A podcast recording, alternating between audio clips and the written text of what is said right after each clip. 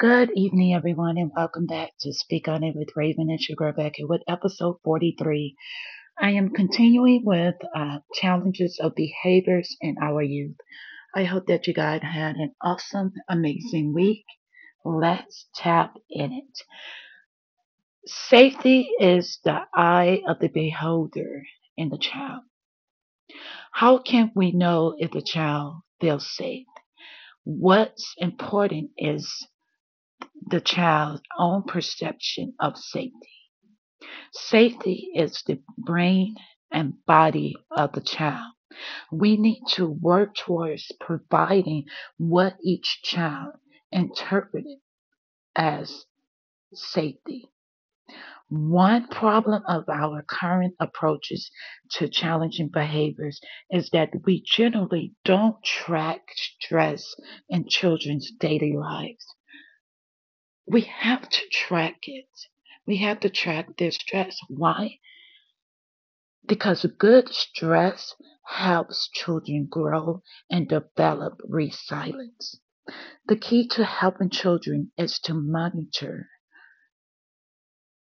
the, their level of stress and to make sure it is manageable. In order to get your child to reason with you, we have to watch our tone. Our emotional tone is the raw material that allows us to help children with behaviors.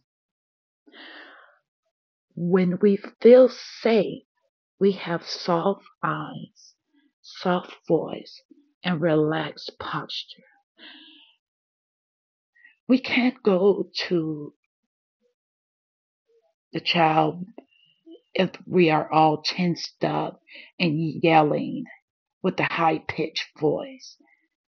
He or she are going to be afraid and you're not going to get nothing accomplished that way. Children pick up on those cues and are influenced by them. Children benefit from our self awareness as adults because we can't hide our emotional state. We can't hide how we're feeling from a child. I hope that this helps someone out today. I just wanted to come in this evening and give you guys some nuggets on challenges of behaviors Remember to listen, like, share, and follow your girl. And if you have a podcast, I would definitely follow you as well. Remember also to love, support our babies because they need you as much as we need them. Also, reach out to your loved ones while they are still here. It is important if you need to forgive someone, forgive them while they are still here. Don't hold a grudge or don't hold angry feelings. Forgive them while they are here.